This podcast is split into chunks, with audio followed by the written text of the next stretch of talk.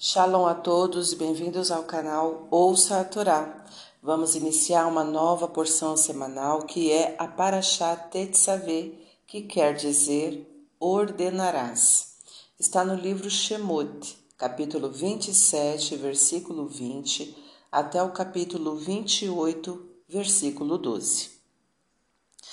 Baruch atah Adonai, Eloheinu melech haolam, Asher barrabanu mikol ramin venatan lanuit toratou, Baruch atah Adonai noten. Amém. E tu ordenarás aos filhos de Israel trazerem azeite de oliva puro, batido, feito para iluminação, para acender as velas do candelabro, continuamente na tenda da reunião. Isto deverá ser feito por Arão e seus filhos, permanecendo as luminárias acesas desde o anoitecer até o amanhecer diante de Deus. Será estatuto perpétuo para as gerações dos filhos de Israel. E tu aproximarás a Arão e seus filhos dentre os filhos de Israel para serem sacerdotes. E farás roupas sagradas para Arão, teu irmão, para a honra e beleza.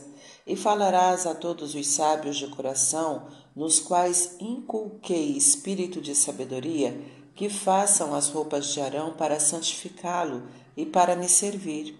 E estas são as roupas que farão: um peitoral, um eifod, avental, uma túnica, um chapéu, um cinto, uma mitra uma calça e um manto, e usarão como material ouro, lãs de cores azul celeste, púrpura e vermelha e linho.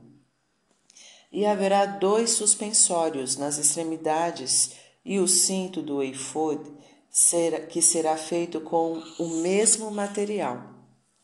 E tomarás duas pedras de ônix e gravarás sobre elas os nomes dos filhos de Israel seis em cada pedra, conforme a ordem dos respectivos nascimentos. Deverão ser obras de especialista em pedra, gravadas com um sinete e encravadas em molduras de ouro. E colocarás as pedras sobre os suspensórios do eifode, como recordação para os filhos de Israel.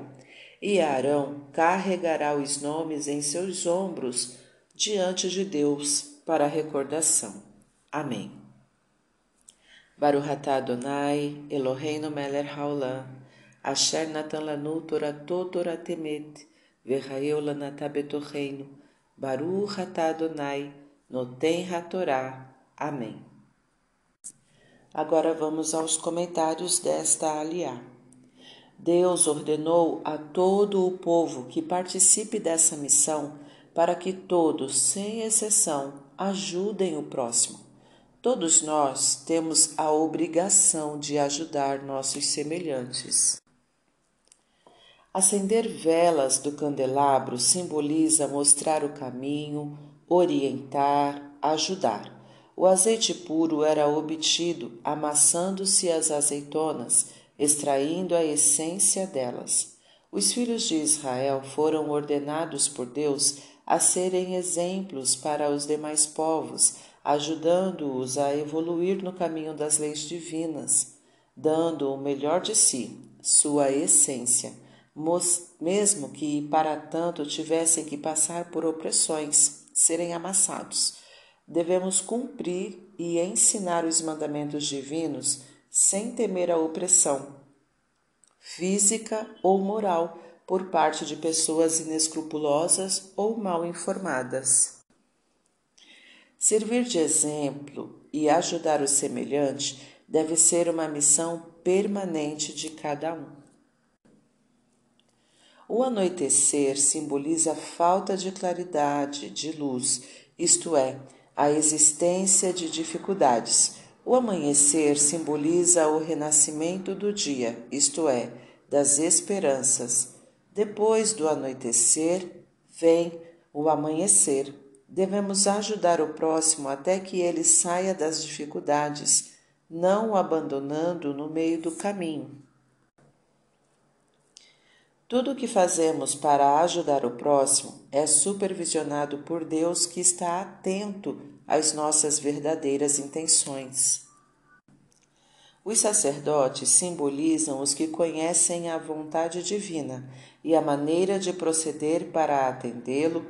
Ao servirmos de exemplo aos demais, devemos proceder como sacerdotes, isto é, conhecermos os mandamentos divinos e a maneira, de, e a maneira certa de cumpri-los. As roupas simbolizam o relacionamento externo. O sacerdote simboliza o experiente em leis, o orientador. Aquele que é orientador de pessoas deve se comportar de maneira bela, isto é, sem mácula, para que possa ser honrado pela sua comunidade e servir de exemplo aos demais. O coração simboliza o amor. Os sábios são aqueles que têm o conhecimento. Deus quer que se convoque para as suas obras pessoas que usam seu conhecimento com amor para o bem.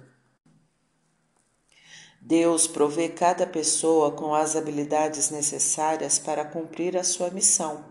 Não devemos nos abster de dar o melhor de nós mesmos para executarmos qualquer atividade no caminho do bem que nos é apresentada.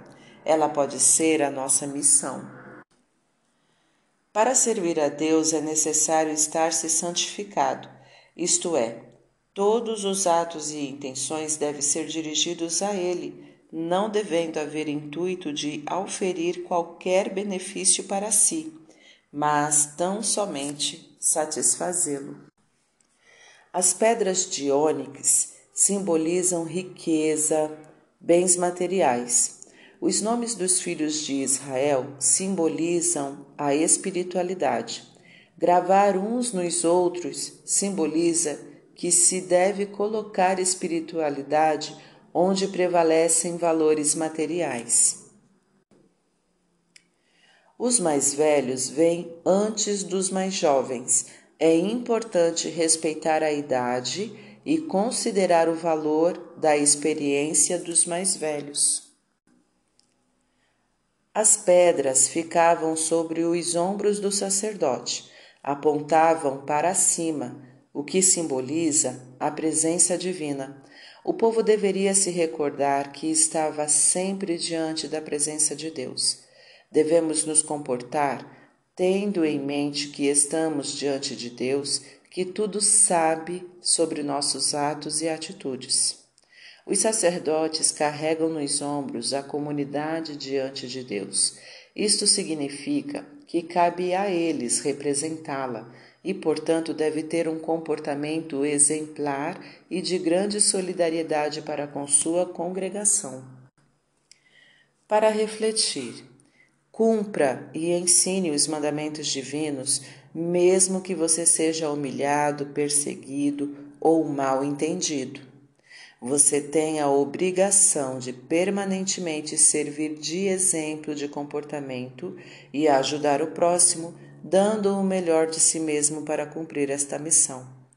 Leve espiritualidade onde só houver materialismo.